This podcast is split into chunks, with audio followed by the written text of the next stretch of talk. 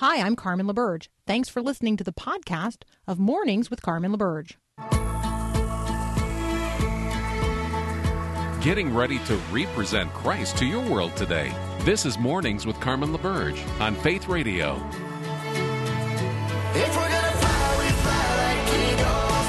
Arms out wide. If we're gonna fear, we fear no evil. We will rise. By your power, we will go. By your spirit, we are born. If we're gonna stand, we stand as giants. If we're gonna walk, we walk as lions. Good morning. Today is the fourth of November, twenty twenty. I have no election results to announce to you today. We're going to lead off this morning where we need to begin, and that is in the Word of God. Uh, we are committed to being in the Word of God before we get out there into the world that God so loves. Uh, the Set Apart Conference is coming up, and so I thought I would use the Romans twelve passage that the Set Apart Conference um, is highlighting because, well, apropos to every day, maybe a particularly uh, good passage of Scripture for us to reflect on this morning. So from Romans chapter twelve, picking up at verse nine, let love be genuine, abhor what is evil, hold fast to what is good, love one another with brotherly affection, outdo one another in showing honor, do not be slothful in zeal, although I know that's going to be hard for you if you only had like four hours of sleep last night. Do not be slothful in zeal, be fervent in spirit, serve the Lord, rejoice in hope, be patient in tribulation, be constant in prayer, contribute to the needs of the saints, and seek to show hospitality. Bless those who persecute you. Bless, do not curse them. Rejoice with those who rejoice, weep with those who weep. Live in harmony with one another. Do not be haughty, but associate with the lowly. Never be wise in your own spirit. Repay no one evil for evil, but give thought to do what is honorable in the sight of all. If possible, so far as it depends on you, live peaceably with all. Beloved, never avenge yourselves, but leave it to the wrath of God. For it is written, vengeance is mine, I will repay, says the Lord. To the contrary, if your enemy is hungry, feed him. If he is thirsty, give him something to drink. For by so doing, you will heap burning coals on his head. Do not overcome uh, by evil, but overcome evil with good. We are going to seek to live into the reality of what it means to be a Christian in the world today in the context of November the fourth, twenty twenty, uh, the day upon which you may have thought the presidential election in the United States of America would be complete. But um, alas, that's not quite the case. And we've been talking about that in the lead up to the election, that it was unlikely that it would be decided on the night. Uh, and so we're going to continue our election conversation. We're going to do so with David French from the Dispatch. Now, it occurs to me that David French could be anywhere talking with anyone this morning, reflecting on the election and where we are, uh, helping the nation to move forward together. But guess what? He's here with us. That's right. All right. All things election next with David French. We'll be right back.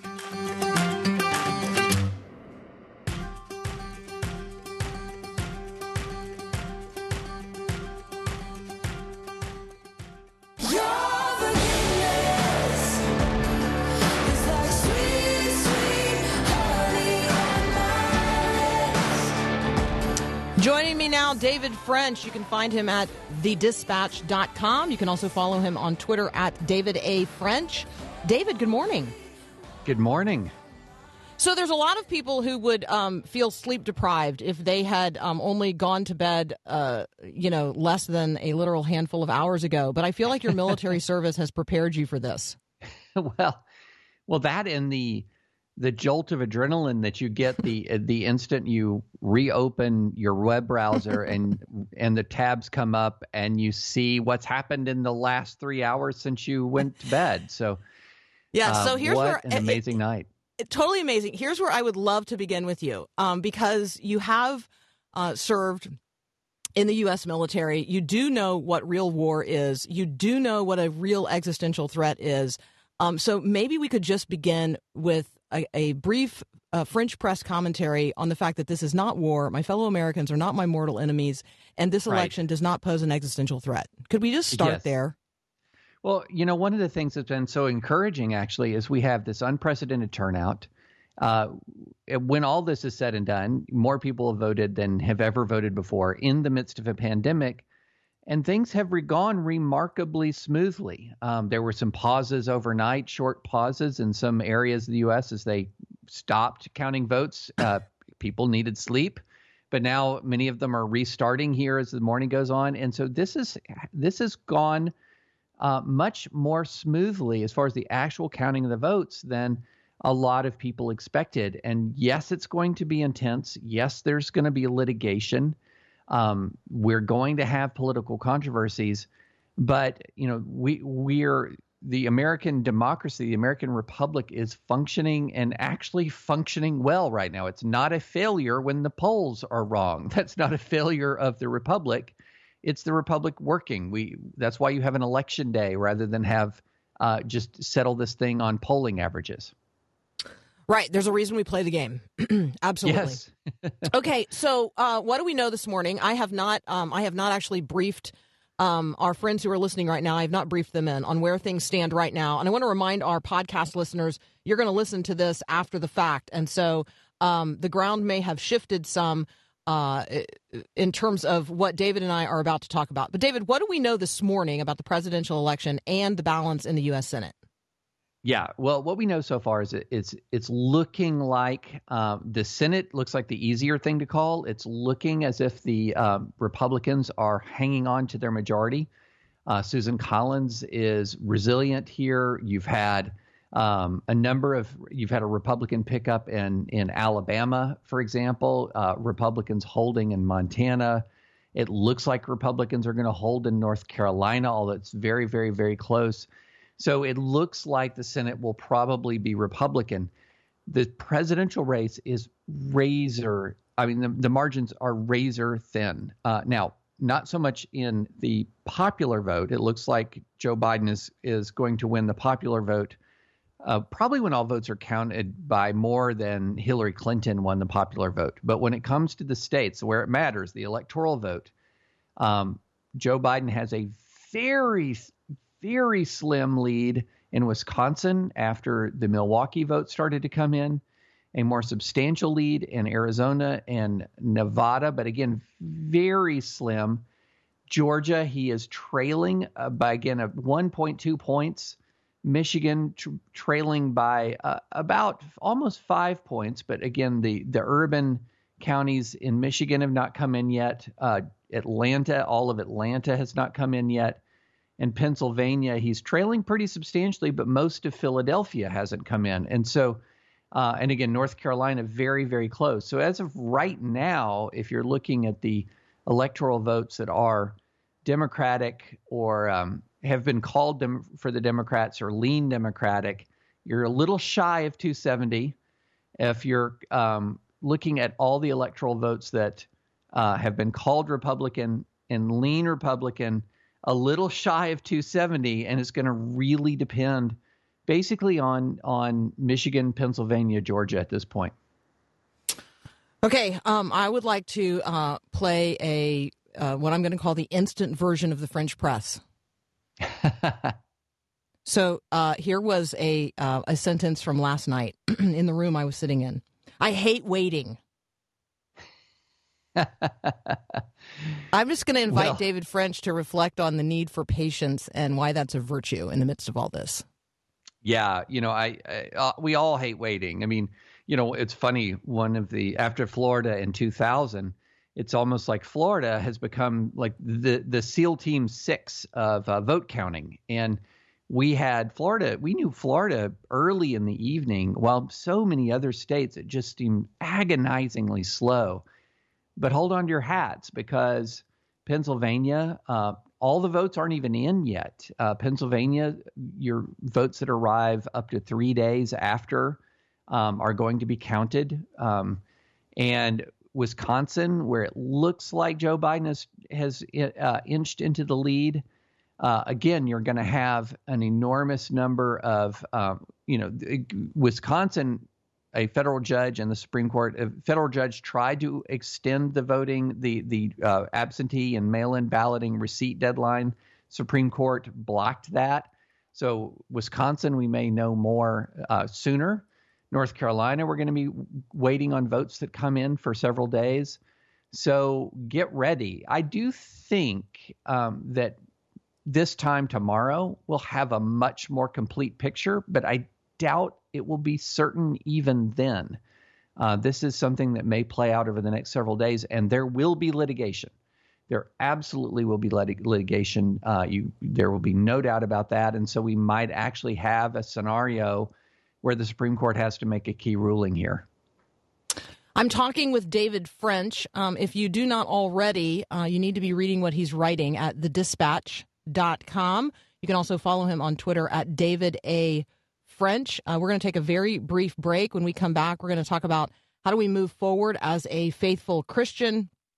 Uh, we're also going to talk about, I'm going to ask him to reflect on some ballot measures across the country, including the um, the vote in Oregon to decriminalize the possession of uh, of some some pretty significant drugs. All right, all of that up next here on Mornings with Carmen. You got the keys inside this kingdom. Lift up your head, it's only begun. Keep holding on and you'll see the sun.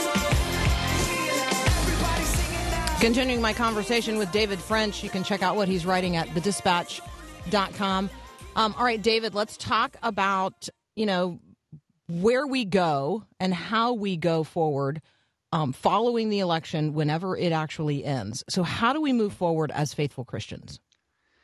Yeah, I mean, the first thing we have to know and understand and really take into our heart is that God is still on the throne. I mean, the, Amen. Uh, the, this he, he he is sovereign here. Um, and You know, there's a lot of Christians who are very worried about the outcome, whether depending on whether each one of them wins. I mean, they're worried about a Trump. Some are worried about a Trump uh, outcome. It looks like, again, a very large majority of particularly white evangelicals voted uh, for Trump, and there's a lot of concern about a Biden win. And what's interesting from a policy basis, as far as what will happen to change policy in the United States of America uh, with likely, I mean, if you had to bet right now who was going, what was going to be the final outcome, it might be a very slight favorite that Biden might pull this out, while it looks pretty solidly that the Republicans will, re- this Republican Senate will remain.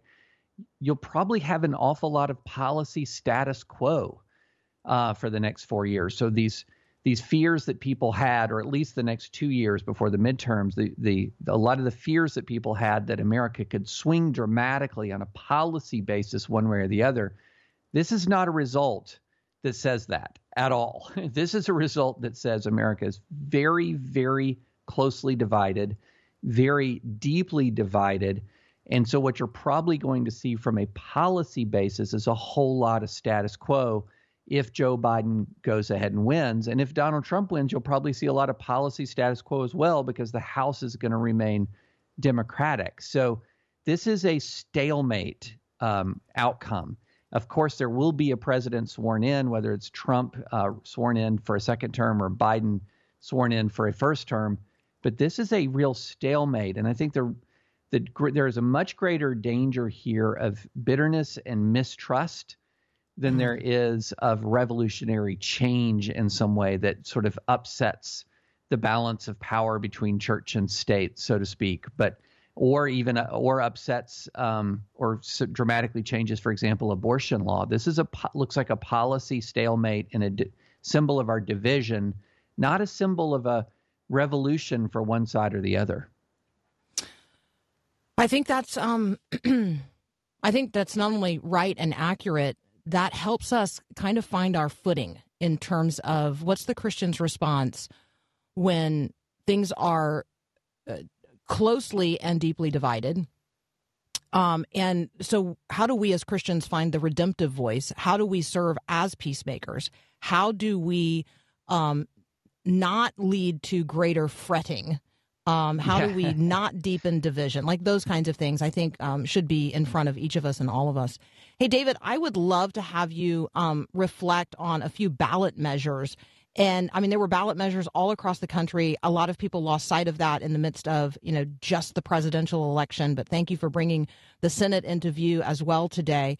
Um, these this ballot measure in Oregon. Um, Oregon voters have decriminalized possession, uh, not only, I mean, of marijuana, where marijuana was already legal in, in Oregon.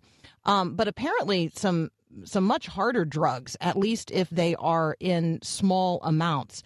It, it really, just from a legal viewpoint, when we reach the place where we have people in particular states decriminalizing things that the federal government still says are illegal, can you just help us understand legally where that puts us? Yeah, you know, that's an interesting question, because if the federal government still criminalizes a substance, guess what? It's criminal. And you can be prosecuted for it under federal law. Now, if it's decriminalized at the state level, what that practically means, what that means as a practical matter is you will see a lot fewer prosecutions, because most prosecutions in the state or in this in this nation are state prosecutions. But I think at a broader level, what we're seeing is we're beginning to see a cultural move towards decriminalization, uh, certainly of marijuana. We've seen that sort of from coast to coast. But I think there's a um, increasing concern uh, from a lot of Americans that the way to deal with drug abuse and use is not through incarceration, but through treatment. And then there is a, a real concern that we incarcerate too many people in the United States. So I think that this is part of that. It's an element of that concern that maybe the way to deal with drug use uh, is, especially at, at lower levels, is through treatment and not incarceration. And I think you're beginning to see that movement throughout the country. It's going to be, I think, a a significant conversation for Christians to be having, um, because that is a space that Christians, I think, have a growing level of comfort moving into in, in terms of how do we utterly reform, completely reform right. our criminal justice system, um, particularly with a with a recognition that it has criminalized particular people groups um, yeah. in, in ways that it has not affected others. So I do think that's a huge conversation going forward. All right. Uh, my last question today. A lot of people are um, – Uh, looking to um, comfort themselves. Like, there's going to be a lot of, uh, of you know, how do I just sort of get through this? So this is a, um, this is a personal question. What is your comfort food? My comfort, you know, it's funny. I, I don't really have a reliable comfort food. I've got to be honest. Um, hmm. But I, I, I, you know, when push comes to shove, you go to some old standbys like uh, ice cream, and I'm flavor. Rediscovering- what flavor? I, I mint chocolate chip, mm-hmm. and I'm I have to admit I'm rediscovering the glories of fried chicken. I I have interesting. Been, I have been going to Popeyes, my favorite, K F C. Uh, yeah, it's now I can't do it too much. I mean, I'm fifty-one years oh, old, right. and you consume yeah. too much fried food, and you're you're and you have to take a nap, which is yeah, it's challenging. so well, okay, well, so um. Uh, maybe you don't have a particular comfort food, although ice cream and fried chicken, those are good choices. Um, uh, do you have another sort of, here is how I um, reliably deal with the stress, the tension? Are you a runner? Like, what's going on that enables David French to sort of run at the pace he runs? Well, you know, I, I do run. I try to stay fit. But I, the more important than that is I try to keep perspective. Mm. Um, one of the things that's really harming our body politic right now is we exaggerate the consequences of political change in this country. We we have an inordinate fear of our political opponents. And and one of the things that's just a reality is that um, most Americans have an incorrect view of their political opponents. They believe they're more extreme than they really are. And the way that we run our campaigns, we sort of stoke that fear of our opponents. And I, you know, I know so, you know, I know so many people on both sides of the aisle to real uh, to understand that, yeah, there there are things I profoundly disagree with on the part of my political opponents, but in perspective, in this country, our difference, differences are not that great. We are artificially creating a greater level of difference and fear and hysteria. And then I'm reminded of Micah six eight. I mean, the triple interlocking obligations of what does the Lord require of you? To act justly. You know, to seek what's right in politics, certainly, but also to love mercy, to have mercy and grace for our opponents, and to walk humbly, to realize that our country is a complicated place and our problems are complicated problems, and nobody has and no one side has a monopoly on the solutions. And so maintaining that perspective I think really helps keep me out of the sort of the cycles of, of fear and hysteria that really seem to dominate our politics right now. It's uh, keep perspective and understand that if you just consume partisan news, you're going to have a really wrong view about your opponent. You're going to think that they're worse than they really are. David French is the author of Divided We Fall. He and I talked at length about the book on September the twenty-second. You can go back and grab that podcast at my faith radio dot com. Um, you can find him every single day at the dispatch dot com. David French, thank you so much for getting up early to join us on Mornings with Carmen. Well, it's my pleasure. Thanks for having me. Really appreciate it. We'll be right back.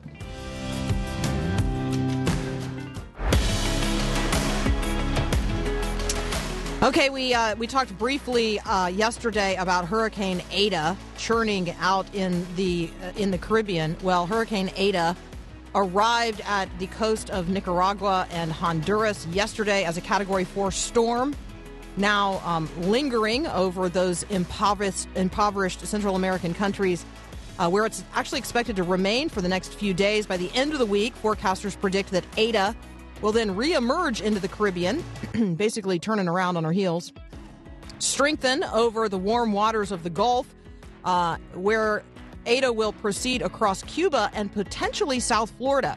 So there is a storm, um, not just uh, brewing and making landfall in Central America, um, but a storm that's going to continue to pose a threat to uh, to human life and certainly to uh, human flourishing. So let us be praying today for the people of Nicaragua, Honduras, Belize, others affected by not only torrential rains and very, very powerful winds, but let's just remember they don't really have any infrastructure to deal with um, to deal with all of this.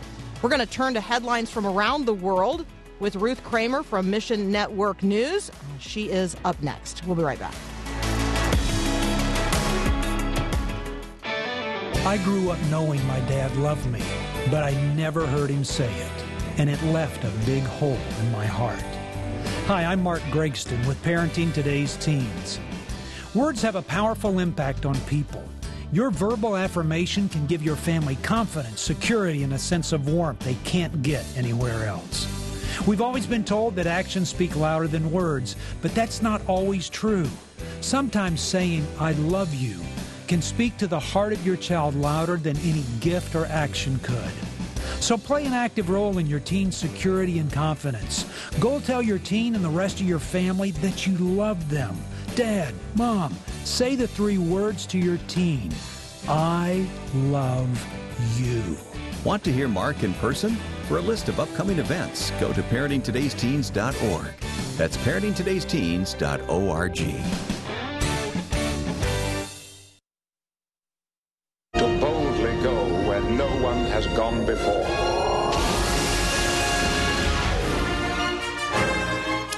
Joining me now, Ruth Kramer from Mission Network News. You can find uh, the links to the stories we're going to talk about today at mission news dot org. Ruth, welcome back. Good morning. Good morning. How are Good you? Morning. Good morning.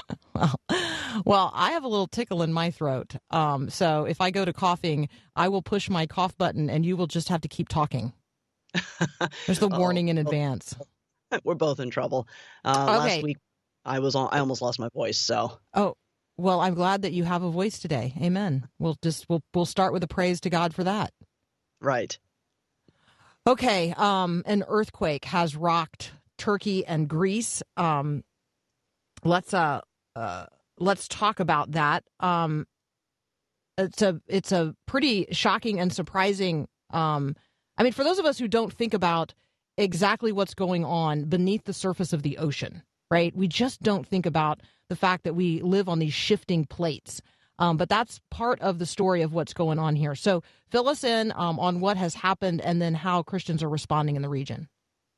Well, Friday, this this quake struck um, and the area it struck hit both parts of Turkey and parts of Greece. In fact, it, it triggered a small tsunami. Um, and uh, as as. Things, the aftershocks started to settle down. People were going, kind of going in and trying to, to find the survivors because several of the buildings, well, lots of buildings in the in the um, epicenter had collapsed. So there were people who were trapped under the rubble. Um, initially, what we were hearing was the the death toll was fairly low, um, and hopes were starting to fade uh, for survivors that they might find. But uh, according to what I just saw, um, today's the fourth, uh, maybe on the a day and a half ago, uh, firefighters actually were able to rescue two children from the rubble, and there was another man who was rescued from the rubble. So the the searches for uh, the survivors have redoubled. Now, you're talking about an area, too, that has seen a lot of upheaval, um, just because you have the Syrian refugees involved with that because of the location of, of the city and its proximity to the water. Um, Greece also uh, dealing with the same issues, but um, the more damage occurred in, in Turkey. Now, what we're hearing is that uh, our partners, Asian Access, have been able to get some information from their partner, the, from the uh, the new church network that they're working with. Um, Asian Access has just begun its work in, in Turkey, in Izmir. Uh, it's about three months old uh, in terms of the training that they've been able to offer. So what they're hearing from the network of the churches is that uh, they're, they've already mobilized and they're getting out there to help clear out rubble. They're kind of trying to help clear up the streets and also providing the humanitarian aid that's needed in the immediate emergency. So food and water, uh, blankets, because it is getting cold, um, and trying to erect temporary places of shelter while people figure out what's next.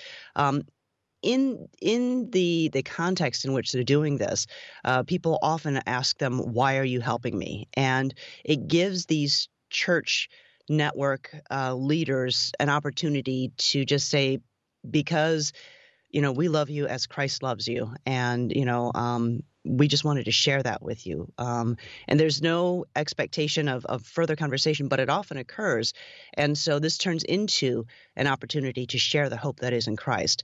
Given the context that, that Turkey is, um, you know, the backdrop of all of the difficulties uh, in the past uh, and, and more recently, uh, some of the government crackdowns on, on Christians, this is a bold move. Um Persecution has been on the rise in Turkey, and what we've seen is uh, lately the government's been expelling foreign missionaries. Um, they've been cracking down on uh, the indigenous churches because uh, they're not Muslim. And so mm-hmm. even though there's supposed to be freedom of religion in Turkey, what we are seeing is kind of a backlash against the growth of the church. So um, just be praying for these church leaders as they are out there being the hands and feet of Christ in a disaster, in a time of disaster, um, that they'll speak boldly, they'll speak um, kindly and, and in truth, and that uh, God will use that opportunity to turn people's hearts t- toward him, regardless of what happens. Um, you know, obviously we don't want to like say, go out there and break the law, but um, the the reality is, sometimes to be the hands and feet of Christ uh, and to speak the gospel, the truth, the truth of the gospel um, means that they're going to run afoul of some kind of law mm-hmm. enforcement. So let's um let's talk about a good news story that you have posted at uh, at mission news dot org. World Mission taking water and audio Bibles into Kenyan quote no man's zone. To talk with us about what's happening here. This is a good news story. Yeah, this is really cool. Um, usually when you think of Kenya, you're not thinking uh, unreached people groups, but uh, World Mission has found a couple of groups that have really, they, they fit the definition of unreached, and they, they live among the Pokot tribe, um, which is near the border of Kenya and Somalia. And uh, there is they're engaged in a fierce battle for resources with the Turkana tribe. Um, and so you're dealing with uh, lack of water, you're dealing with lack of grass, you have cattle uh, that are being moved around to try to graze and things like that. So you kind of have a, a farmer and rancher dynamic going that has been decades old. Um, elections a couple of years ago was supposed to kind of help tame, tame that. Uh, so some of the worst of the this the fighting has settled down a little bit, but it's still considered a no man's land in that strip of land in between that is trying to keep the peace, really. Um, and in that strip of land, World Mission's people are finding people who've never heard the hope of Christ. And so they go in there with water, they go in there with some supplies, they go in there with the audio Bibles called The Treasure, and they share the hope of Jesus Christ. When they went in there, you know, people were asking them, are you sure you want to go there? Because this is where the worst of the activity is happening. And they said, well, that's why we have to go there, because nobody else will. And so when they get in there, they're able to share that. And what was interesting was that uh, while they were doing this distribution with the clean water and the audio Bibles, a Pokot warrior who was carrying a gun, like an A K forty-seven, came out to see what they were doing um, because, you know, there's there's a crowd gathering. Uh, World Mission's team brought in water filters to show them how to, to be able to filter some of the water that did exist. And the guy was amazed at what he was seeing. He saw clean water coming out of the filter. And after seeing how dirty it was going into the filter, he, he put some things together and he told the World Mission team, if your God can do this to me, I want to know him. And that's mm. why go there. Wow. I mean, right? It's just awesome. Let's just remind people to continue to be praying for this region of the world. They are um, still dealing with the uh, after effects of waves of locust infestations and uh, a years-long drought. So we certainly want to be lifting up ministries that are reaching out in substantial ways uh, into communities like this one in uh, in the border regions of Kenya, Somalia. We're going to be right back. Ruth Kramer and I are going to turn our attention uh, to what is happening with uh, Typhoon Goni. I really wanted to say, you know, like it. We I wanted it to be gone, Goni, but it's not. It's Goni, uh, and that conversation is up next.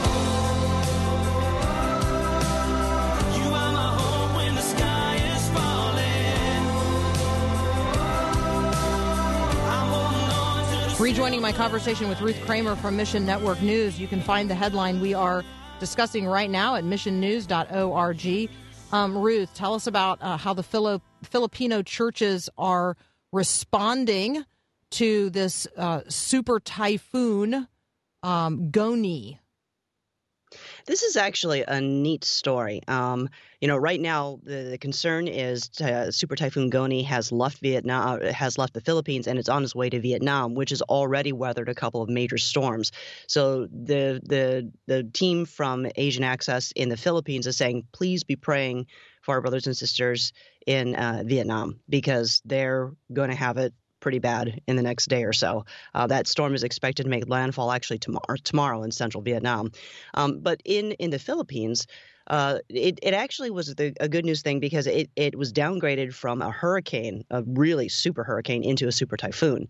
Um, and that was good news because it just means it it's not as strong as it could be, even though Super Typhoon Goni broke all the records. I mean, it was like one of the strongest storms that the, the islands have seen since twenty thirteen, since Haiyan came through. And um, it, it just devastated the region. However, because the Philippines is used to having storms like this, they evacuated the areas that were likely to be hit the most in anticipation of what was going to happen with the damages. Also, um, a lot of believers were getting together and praying and asking God to turn the storm, asking God for his mercy uh, to spare the Philippines from the, the severe damages. And our, our partner there, uh, Herman Muldez, says um, they were all praying and asking the Lord's mercy, and God heard their prayers. And that's something they're enjoying right now because the storm kind of did this this unexplained move, and it just kind of went off course from what was projected and what it really should have been doing. Um, sometimes that happens, but in this case, believers in the Philippines are saying it's because God answered our prayer and he spared us the worst of the damage. So while there has been severe damage, it's far less than what they were expecting to happen. Um, in, in this case right now, they're dealing with the aftermath of damage assessment and trying to figure out how to get things back to normal. This is a region that is used to storm damage, so they kind of have a, a protocol to follow. Um, and right now, that's what everybody's looking at. However, when you have a situation like covid nineteen also in play, it really poses a severe challenge to the relief efforts. So as the churches are getting together and getting those relief supplies together and, and figuring out the best way to get this out to the survivors in, in the immediate twenty-four hours after the storm hits, um, uh, it, it's it's a challenge to figure out how to keep people healthy, how to not spread the virus, and, and do this all within the guidelines that are, are sent down by the government. And so just be praying for these people. Um, God has done some amazing things there, and they're sharing the story because they're so happy. They're they're they're just ecstatic about the obvious answered prayer, and they're talking about it with anybody who's going to listen. Um, so it gives them an opportunity to share the gospel in, in a, a stark contrast to the disaster, to the damage that they are in the midst of. Um, be praying for them um, because they are bold, they're excited, they have opportunity, and they're going to need some resources in the near future. Ruth, it's a, it is a reminder that um, when we are kind of consumed and obsessed here in the United States with things that are within our terrestrial borders or only storms that threaten us, Uh, be those, you know, physical storms like hurricanes or political storms like the one we're in the midst of right now, um, we have a responsibility to not lose sight of what's happening around the world. And I really feel like what you're doing at Mission Network News is so imperative because you help us not only remain connected to, but aware of the challenges that people are facing around the globe and how Christians are faithfully responding and how we can come alongside them, not only in prayer, but Um, but with the provision of resources necessary to, you know, to respond in ways that, that are appropriate. Let's um let's talk about what's going on in Thailand. I can almost assure you that my listeners do not know about this story. So bring us up to speed. Well, right now, Thailand is a little bit in chaos. Oh, it's either chaos or it's not. Um, what you have is a bunch of protesters that are very upset over what's happening Uh, from the in the government. Um, they're they're they're dealing with uh, a similar kind of situation with elections. They have like the red shirts and the yellow shirts, who represent the the main opposing political parties in Thailand, and sort of a third party came into play where uh, it was a party that was kind of, I guess, maybe a little bit more centrist, and it was very um, appealing to young people, and so they all kind of joined in on the the that new party. And after the most recent elections, um, in on in I don't know February, something like that, the new political party, which is the Future Forward Party, um, came in third. They showed up on the radar, and it surprised everybody. And then the government disbanded the the political party. That's what the protests are about. The young people are saying, hey, my vote was supposed to count. You promised me my vote, my vote was going to count.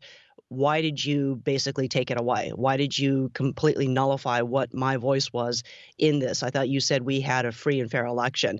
That's what they're in the streets protesting. Um, there's also talk that it could turn into a coup. Um, You know, Thailand's no stranger to coups. And and the concern is that will tip the country into complete uh, anarchy because of everything that's going on right now between the economic issues and COVID nineteen. And now you've got this political crisis. Uh, the Thai partners are just asking us to be praying, uh, asking us to be praying that the church there shines the light of Christ in their neighborhoods and their communities, and, and that they're brokers of peace, because when this thing goes into violence, which it has already started, it's not good for society. It's not good for anybody. And believers are trying to, inter- you know, just kind of be a a voice of common sense in the midst of all of this. And and yet people are so upset about what's happening. They're just not able to hear those messages. So just pray for an opportunity for believers, for the leaders and of the church to be wise about what they're doing, to rise above the crowd and display the characteristics of Christ in the midst of the challenge. Amen. Right? I mean, that that is a that is an amen. That is absolutely um, who we are called to be and how we are called to bear witness in the midst of um, all kinds of challenges. I'm, I've been reminded in recent days, Ruth, that there are Christians around the world living um, under the authority of governments that are awful and repressive and totalitarian and genuinely, uh, I don't know, is persecutorial a word? You know, the, the persecution that happens through government agency. Um, and and as Christians here in the United States, freely go to the polls, freely await the outcome of uh, of a of an election process that um, is really extraordinary. Um, it's good to be reminded that Christians can and do live under all kinds of uh, of government influences, and and then Christians who have the ability to do so um, can provide resources for those Christians who are living in places and spaces where they are not free. Let me throw in one thing before we have to close here, yeah. because I just want us to be encouraged. We know that, you know, our situation is is fraught with tension because of what's at stake here.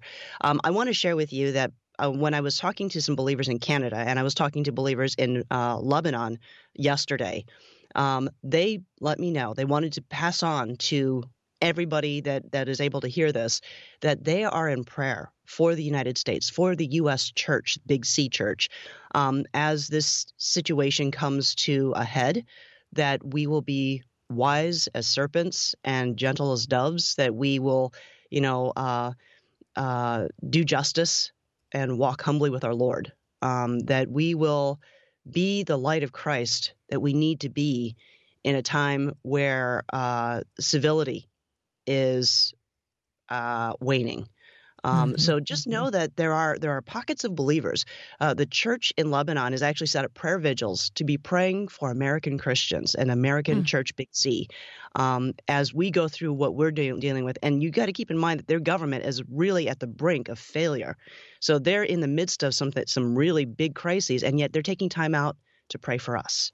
Same thing with our Canadian brothers and sisters. They're taking time out to pray for us. Ruth, um, thank you. That is an encouraging word. It's humbling. It's a wonderful reminder that we have uh, brothers and sisters in Christ all around the world. Let us be praying for them, even as in these days they are praying for us. Ruth, as always, thank you for bringing us the good news and sometimes the hard news to hear from around the world. You can find Ruth and the headlines we talked about today and so much more at mission news dot org. We'll be right back.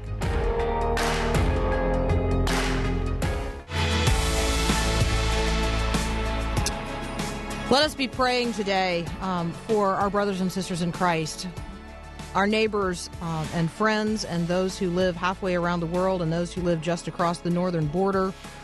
Um, I, uh, I've just become aware this morning that Tim Challies, whose blog I read almost every day, um, his son died yesterday at Boyce College uh, in Louisville, Kentucky. And so we want to be lifting up the Challies family. We want to be lifting up the Boyce uh, community. Let's just be lifting up one another in prayer today. Things are fragile. People living right on the edge. Um, just, uh, I just want us to be mindful of the fragility of life and the blessings, um, the blessings we have as people who know the Lord, um, and we know where we're going to wake up when we die, um, in, in his very presence. And let us have a heart that pounds today, that pounds today for affection for those who do not know him. We'll be right back. Thanks for listening to this podcast of Mornings with Carmen LaBurge from Faith Radio. If you haven't, you can subscribe to automatically receive the podcast through iTunes or the Google Play Music app. That way you never miss an episode. It's also available anytime at my faith radio dot com.